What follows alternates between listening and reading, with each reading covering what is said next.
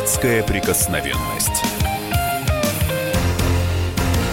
На радио «Комсомольская правда». Скандал на ровном месте. Депутат Виталий Милонов поругался с депутатом Натальей Поклонской. Ну вот кто ожидал, что это могло случиться? В студии виновник торжества, ну или такого грустного повода Виталий Милонов. У микрофона я, Роман Голованов. Вот сейчас попробуем разобраться, что же натворил Виталий Валентинович. Вы выступили, вот казалось бы, традиционно, каждый год, но это такая уже добрая милоновская традиция, запретить Хэллоуин, запретить всю эту нечисть, мракобесие, а в итоге, посмотрите, как это все обернулось, вам наконец-то дали отпор. Не какие-то ведьмы, не какие-то гадалки, а уважаемый депутат, экс-прокурор Крыма. Но вы перепугались, что вас могут вообще посадить за это? Кто? Ну как кто? Прокурор. Участники Хэллоуина, привидения, нечисть, люди с тыквами вместо голов. Кто должен сажать нас? Ну или вообще по тыкве возьмут и нас. В нашей стране, в России, мы не должны пугаться тех, кто пропагандирует западные ценности, западную псевдокультуру праздника поклонения темным силам. Да, конечно, сейчас этот праздник для людей недалеких представляется просто веселым действием, но ведь по большому счету, действительно, все искушения, все соблазны-то приходят в виде приятных образов в наш мир. Истинный смысл познается лишь позже. Поэтому, конечно же, те, кто недостаточно хорошо понимает и знает историю этого праздника, они поддаются на это искушение, и им кажется, что это просто веселый праздник с тыковками, а то, что там веселый сатана какой-то, какая-то, так сказать, веселый компромисс. Ладно, с этим сатаной. Давайте вот разберемся с Поклонской, то, что вы зарубились. Наталья Владимировна просто, наверное, ничего не поняла. Я поэтому единственное, что могу сказать. И я... Но вы удивились, когда она про вас написала? Конечно, про меня-то не важно, так сказать, что она написала.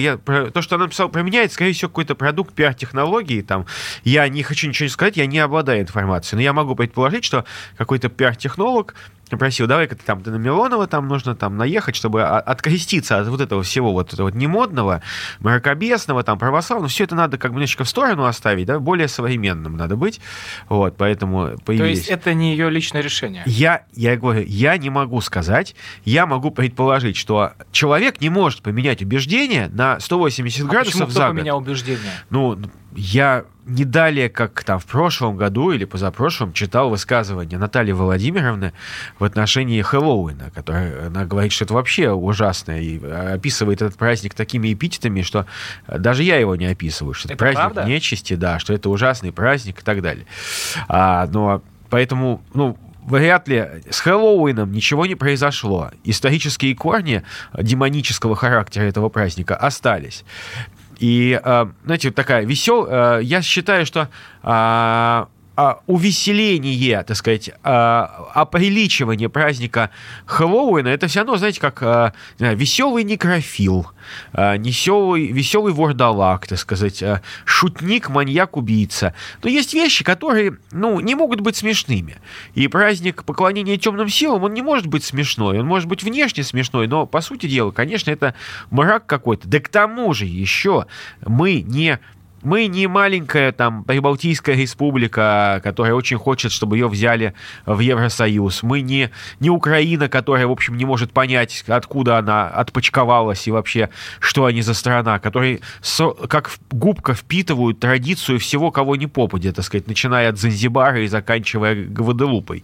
Но...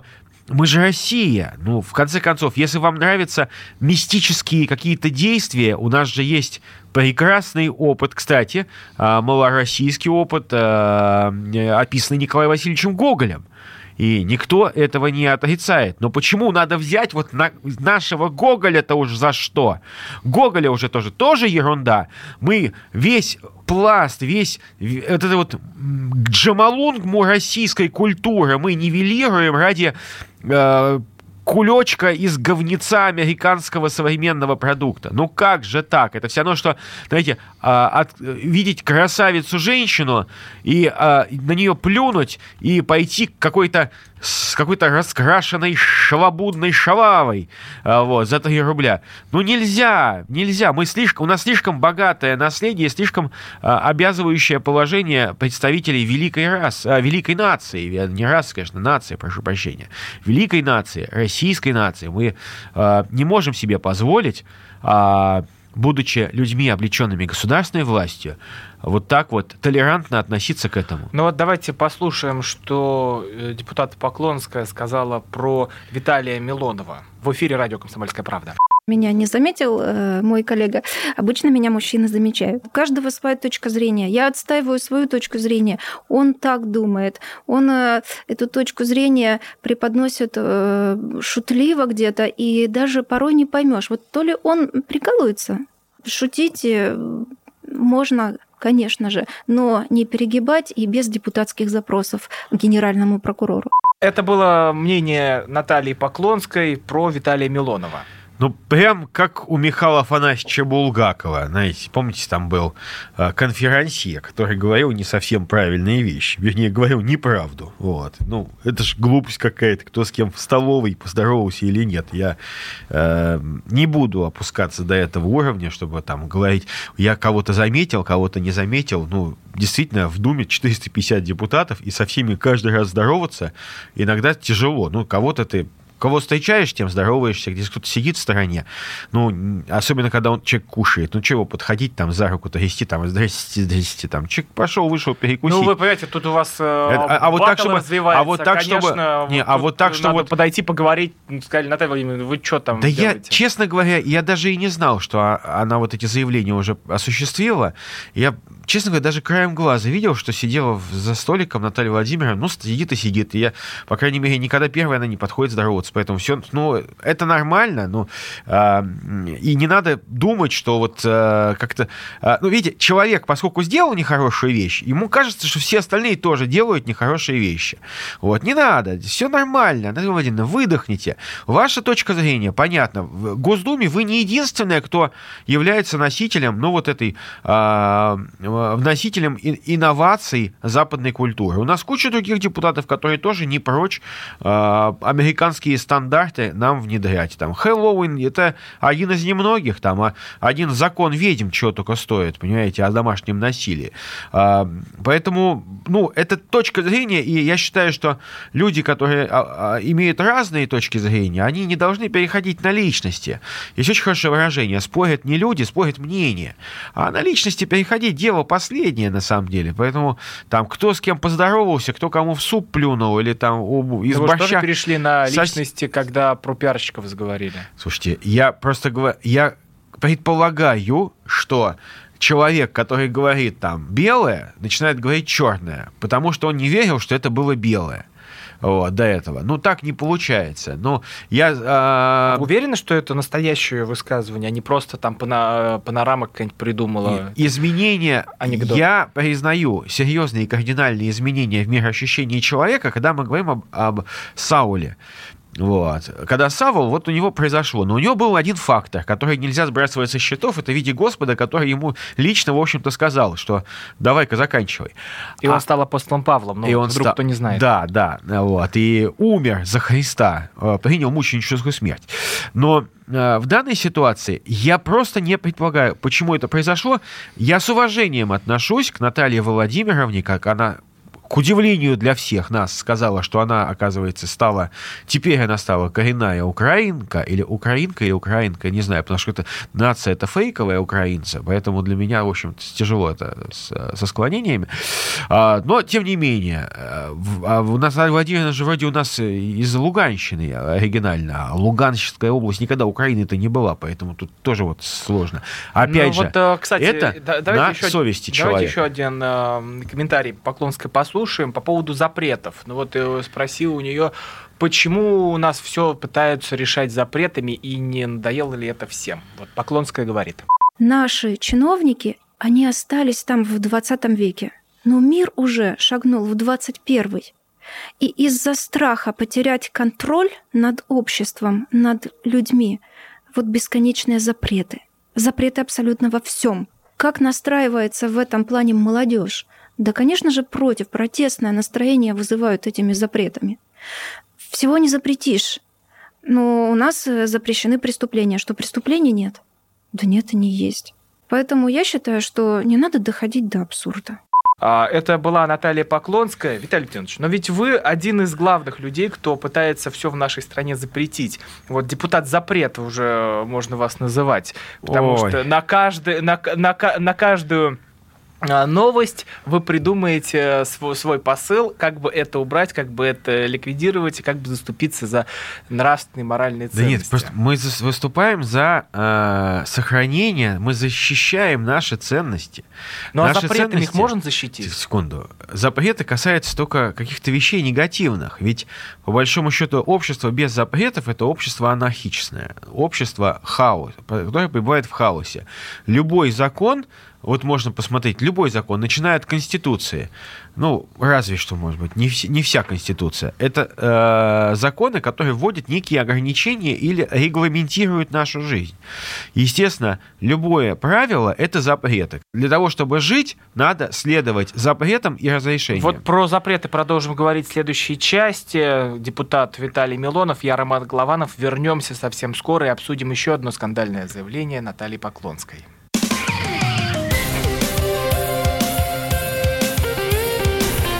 Депутатская прикосновенность.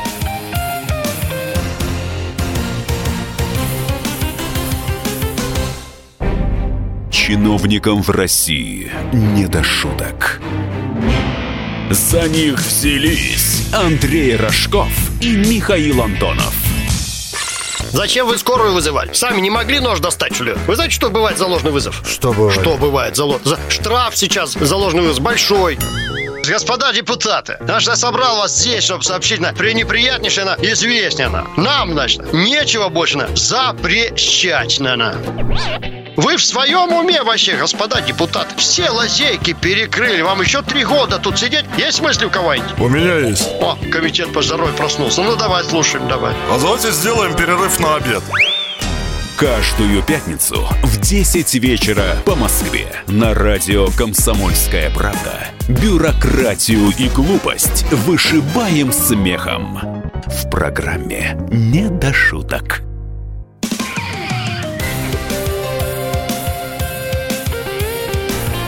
Депутатская прикосновенность. На радио «Комсомольская правда». И вот на удивление не только Хэллоуин не нужно запрещать, но и нужно оставить аборты в покое. Депутат Наталья Поклонская в эфире радио «Комсомольская правда» сказала, что она не против запрета абортов. Вот, Виталий Николаевич, давайте послушаем прежде ее высказывание.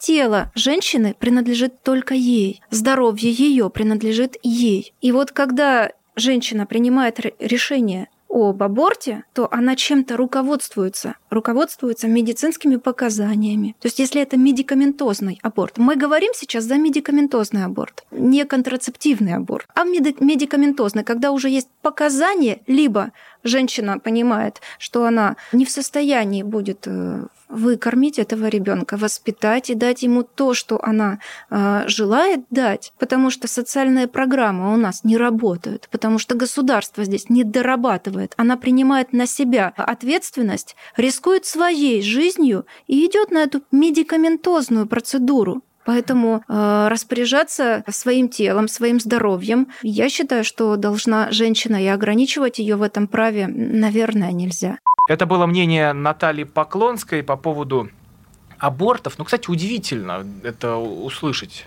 Вы как? Вы за или против? Ну, я считаю, что можно по-разному относиться, будучи депутатом, к... Кто-то из депутатов, возможно, празднует Хэллоуин и День независимости Соединенных Штатов. Кто-то, может, даже хранит у себя портрет Барака Обамы. Но ни один православный человек, ни один, это априори, это несовместимо, не может выступать за аборты. Это такой индикатор, который является, ну вот, абсолютным индикатором. Если ты за аборты, ты не верующий человек. Ты не можешь быть верующим человеком. Если ты и пытаешься быть верующим, ты глубоко-глубоко заблуждаешься.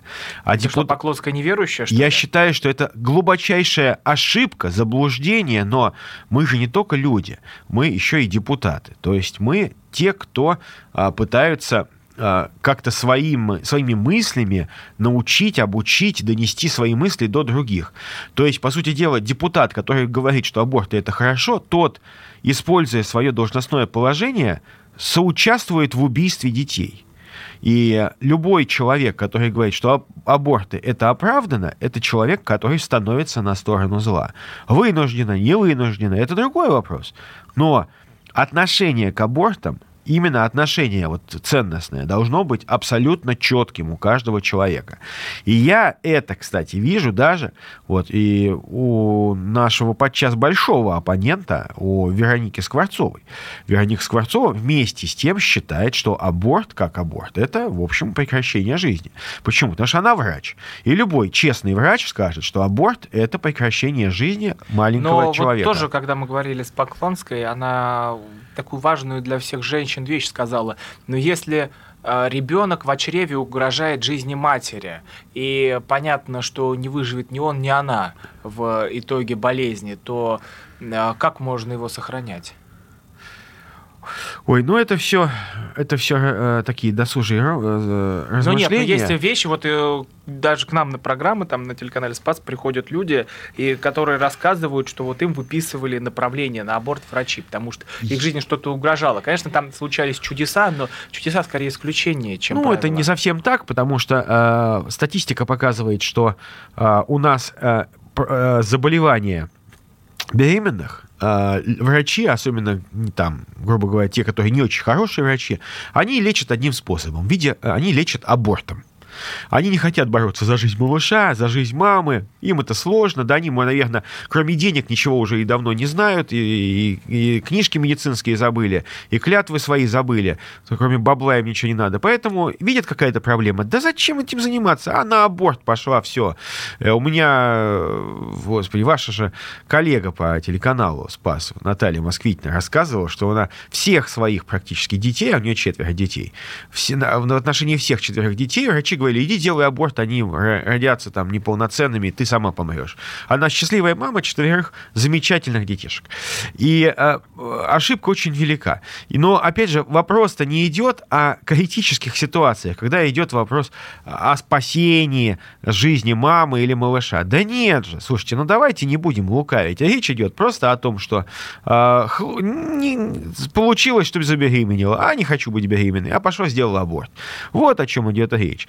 И вот этот вопрос для нас, для всех, он является абсолютным, так сказать, индикатором отношения к убийству детей. Я на стороне Ирода, четверовластника, на стороне Ирода, убившего детей, не хочу быть. Это не моя компания.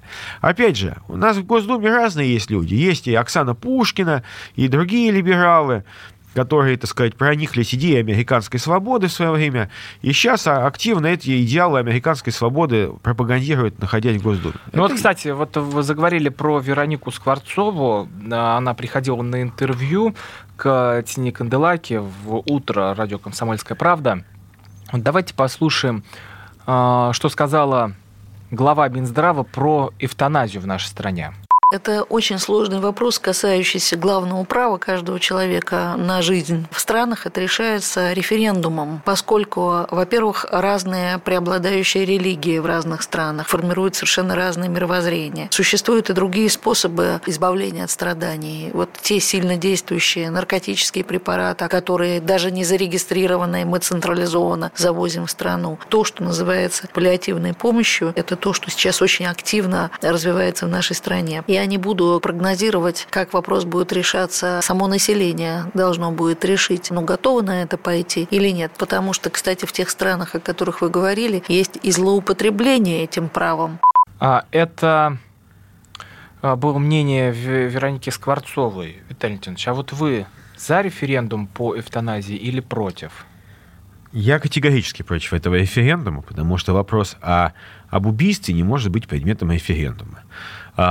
Если Я понимаю прекрасно, что это освобождение от ответственности. Ты не принимаешь решения, ты перекладываешь этот вопрос на волю населения.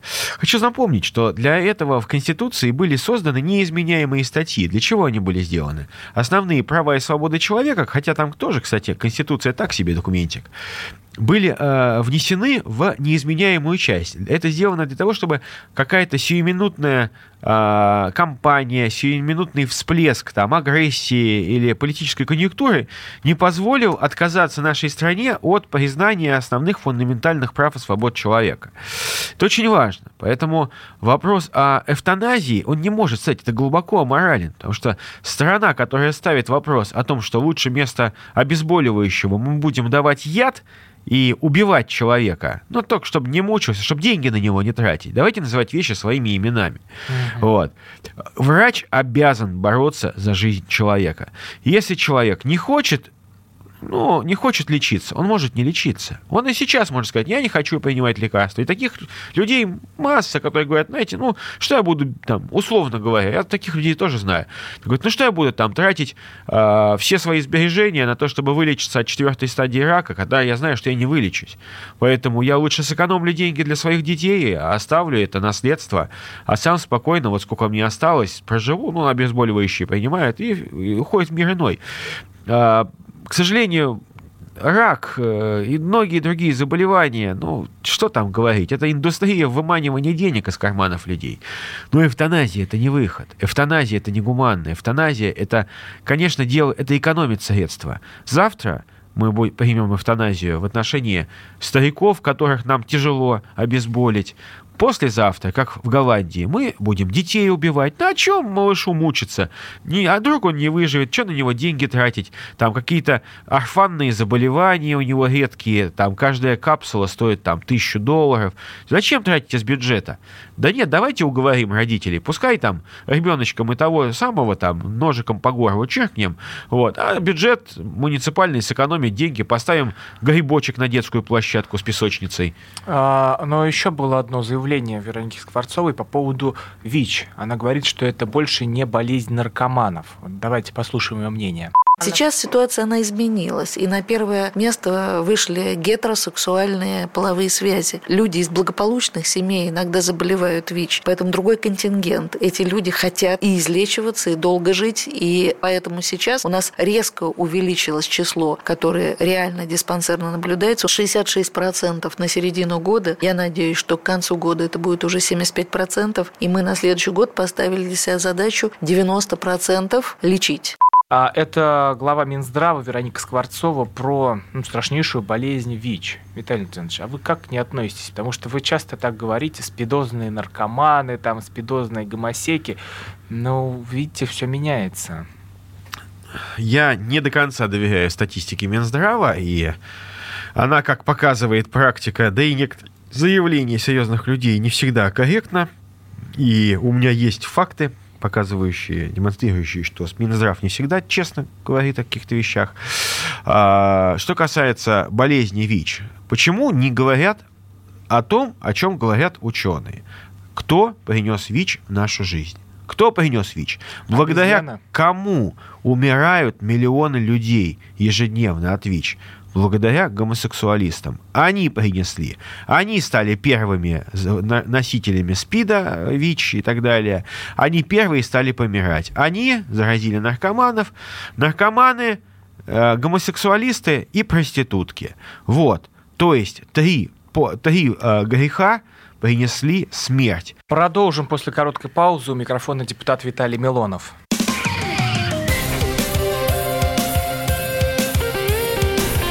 Депутатская прикосновенность.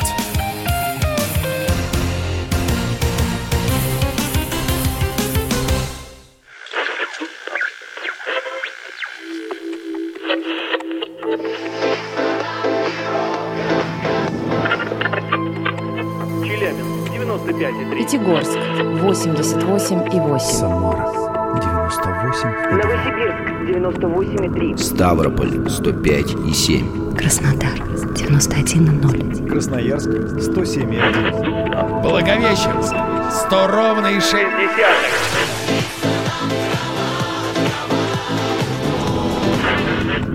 Санкт-Петербург 92,0. Москва 97,2.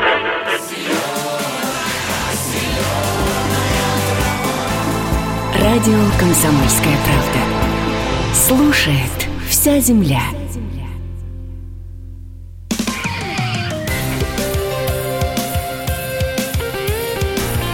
Депутатская прикосновенность. На радио «Комсомольская правда». Нужно ли сокращать депутатов Госдумы в 2 раза? Зачем нам 450 думцев с зарплатами министров? Об этом мы поговорим с депутатом Виталием Милоновым. У микрофона я, Роман Голованов. Виталий Никитич, но вот сейчас Госдума, ну не только сейчас, а уже с давних времен, стала таким объектом восприятия, объектом, где засели богатые люди. Ну, то есть это восприятие людей. Думают, что каждый депутат – это олигарх, каждый депутат – это богатый человек, и все дети депутатов попадают в рай на земле. Вот скажите, как вы считаете, надо ли сокращать Госдуму в 2 раза? Ну вот это, в отличие от эвтаназии, может быть вопросом обсуждения и вопросом референдума, но я бы, конечно, я считаю, что этот вопрос должен быть в руках президента, потому что президент должен определять, насколько эффективно Дума из 450 человек. Это, хочу напомнить, численность взята из Конституции, а Конституцию принимали тогда на референдуме. Да, вот так вот. Вы только недавно в нашей программе ругали Конституцию. Да, поэтому менять просто так нельзя. Я не говорю о том, что кто-то должен держаться, как за священную корову, за численность. Если президент скажет, что Думаю, надо сократить 2 раза, как верховный главнокомандующий, как президент, как лидер нации, значит надо будет сокращать. У меня есть свои доводы за, свои доводы против. Вот давайте начнем за, это интересней. За то, чтобы сокращать, опять же, возможно, что персональное участие каждого депутата повысится, потому что не будет массовки, не будет людей, которые нажимают на кнопки. Вы сейчас ощущаете, что вы как для массовки сидите там? Все зависит, конечно, от тебя. Если ты можешь, в принципе, ты можешь 4-5 лет просидеть и нажимать на кнопки. Это ты тоже можешь так сделать. Можешь посудиться с масонами, проститутками, ведьмами. Можешь стать автором 25 законопроектов. Пускай... Из которых сколько примут в итоге, сколько пропустят? Понимаете, в чем дело? Если какой-то закон сейчас не находит поддержки у правительства, это не значит, что не должен насчет него биться. Вот. У меня 25 законопроектов сейчас. Какие-то принимаются, какие-то я сейчас разрабатываю. Какие-то очень тяжело. Очень тяжело, понятное дело. Потому что если законопроект не касается каких-то интересов серьезных, то его принятие, оно действительно затруднено. Я привожу всегда хороший пример с законопроектом о фликерах, о светоотражающих элементах на одежде детей. Я говорю, давайте примем законом, чтобы ребенка не выпускать на улицу, если у него нет светоотражающих элементов. Почему это не примут? А потому что, говорят, давайте мы это включим в правила дорожного движения. А я говорю, а в правила дорожного движения включать нельзя, потому что ребенок 5 лет от роду, он не участник дорожного движения, на него не распространяется правило, потому что он просто маленький ребенок, он еще не обязан их знать. Я говорю, давайте примем это закон, так, чтобы была обязанность родителей. Обязательно. Хотя бы треугольничек нашить, какой-то, кружочек светоотражающий. Этот катафот повесить на рюкзачок. Давайте сделаем. Спасем кучу жизней детей. Нет, начинается перекладывание. И знаете, иногда смотришь на законопроект, который быстро принимается, в интересах какой-нибудь рыбной, не рыбной какой-нибудь лесной отрасли. Вот я сколько смотрел эти списки, которые обсуждают на день, там... Что для людей-то? Да мало чего. В основном это для крупных компаний, для крупных холдингов. Крупные холдинги, здесь тоже надо понять, что крупные холдинги являются крупными налогоплательщиками. И то, как они зарабатывают деньги и платят налоги, от этого зависит наш бюджет с вами. То есть и наша с вами жизнь, и социальные расходы, и медицинские, и образовательные. Поэтому здесь как раз забота об экономике страны, она тоже очень-очень важна. Но почему... Иногда очень сложно эти законы принимать, которые нацелены просто не на экономические интересы, а опять, еще раз повторяю, на то, чтобы мамы многодетные могли парковаться на парковках для инвалидов. В конце концов, смотрите, давайте же признаем, что это глупость. Глупость. У нас у каждого гипермаркета есть пустое место. Это парковка для инвалидов. Но не ездит у нас столько инвалидов в гипермаркет. Она пустая. Вот. Почему маме с 3-5 детьми нельзя там припарковаться? Она никого не потеснит, и инвалидам места хватит, и маме. Вот. Нет, нельзя. Нет, упираются. Ну, в общем, каждый, давайте, сам будет решать, оставаться при своем мнении, сокращать Госдуму или нет. Но только так надо напомнить, что зарплата одного депутата от 350 до 400 тысяч рублей, это только в среднем, если там не возглавляют разные комиссии и так далее.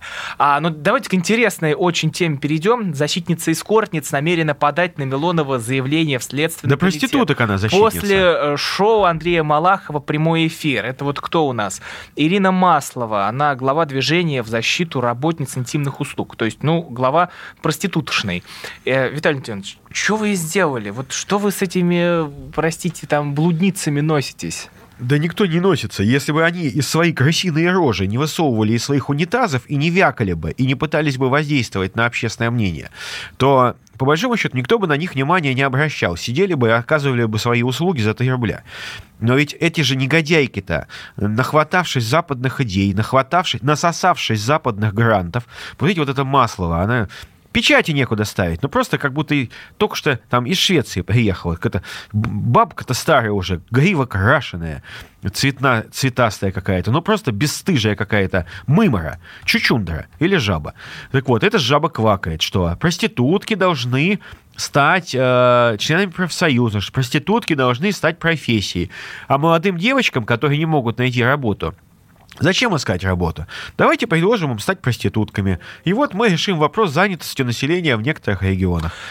Что было вообще на этом шоу Малахова? Есть такая модель Олеся Малибу, и она... Это не модели, это проститутки. Давайте послушаем отрывок из этой программы. Вагонные шалавы. Милонов дерется с Малибу.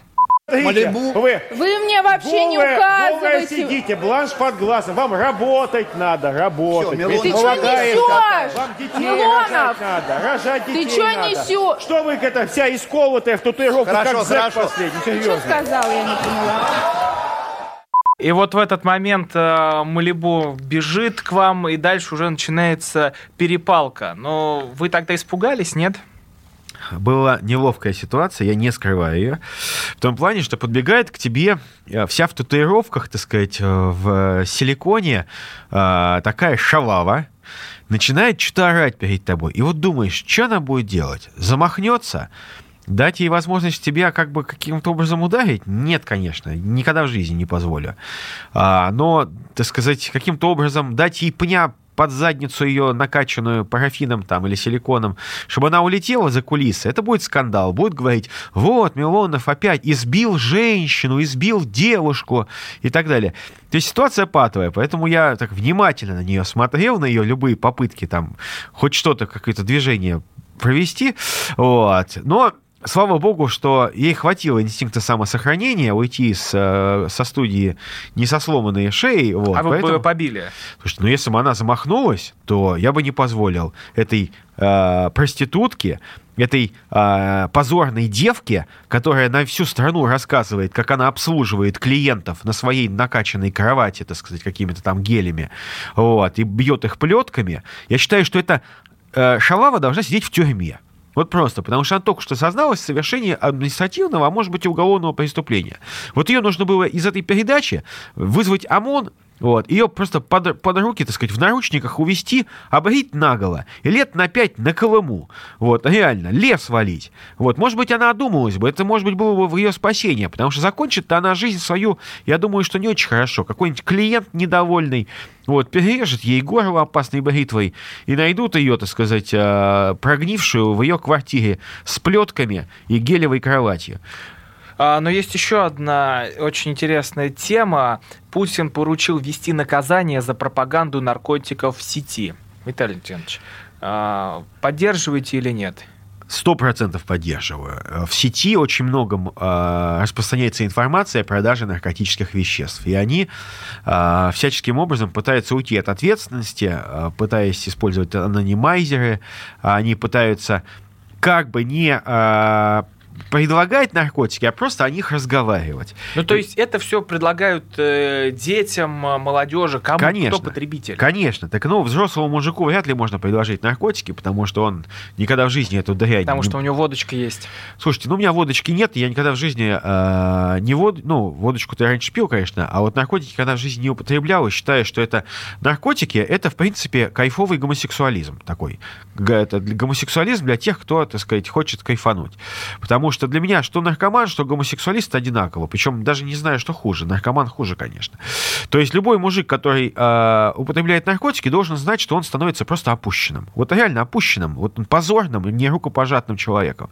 Наркоман — это не человек. Наркоман — это человек, это бывший человек, который становится зверем, который просто становится животным, которого надо в клетке держать. Потому что наркоман — это человек, который может совершить любое преступление из-за дозы наркотиков. И если мы будем, опять же, не следовать шведским рекомендациям национал-предателей, а будем следовать национальным неким ценностям и исходя из национальных интересов, то к наркотикам должно быть абсолютно непримиримое отношение. Не только к наркотикам, но и к наркоманам. Но ведь у нас наркотики часто подбрасывают людям. Вот именно. Конечно, я против того, чтобы человека можно было осудить, что какой-то ментяр поганый, да, вот как вот произошло, подбросил человеку... Голуновым, да? Да неважно. Слушайте, знаете, я могу сказать, вот этот ваш Голунов или Голунов, он же известный, за него все заступились. А сколько тысяч, сотен тысяч, может быть, десятков тысяч человек сидит, потому что им подбросили наркотики. Нет, мы всегда наркотики. За вас заступимся, пишите в нашу программу, пишите депутату Милонову, и помощь вы, конечно, найдете. С вами были Роман Голованов, депутат Виталий Милонов. Спасибо, что провели этот час вместе с нами.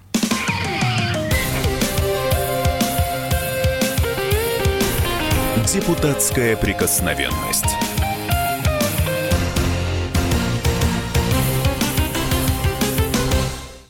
Лучше и 100 раз услышать, и 100 раз увидеть. Наш эфир на YouTube-канале «Радио Комсомольская правда». Для всех, кто любит по-разному.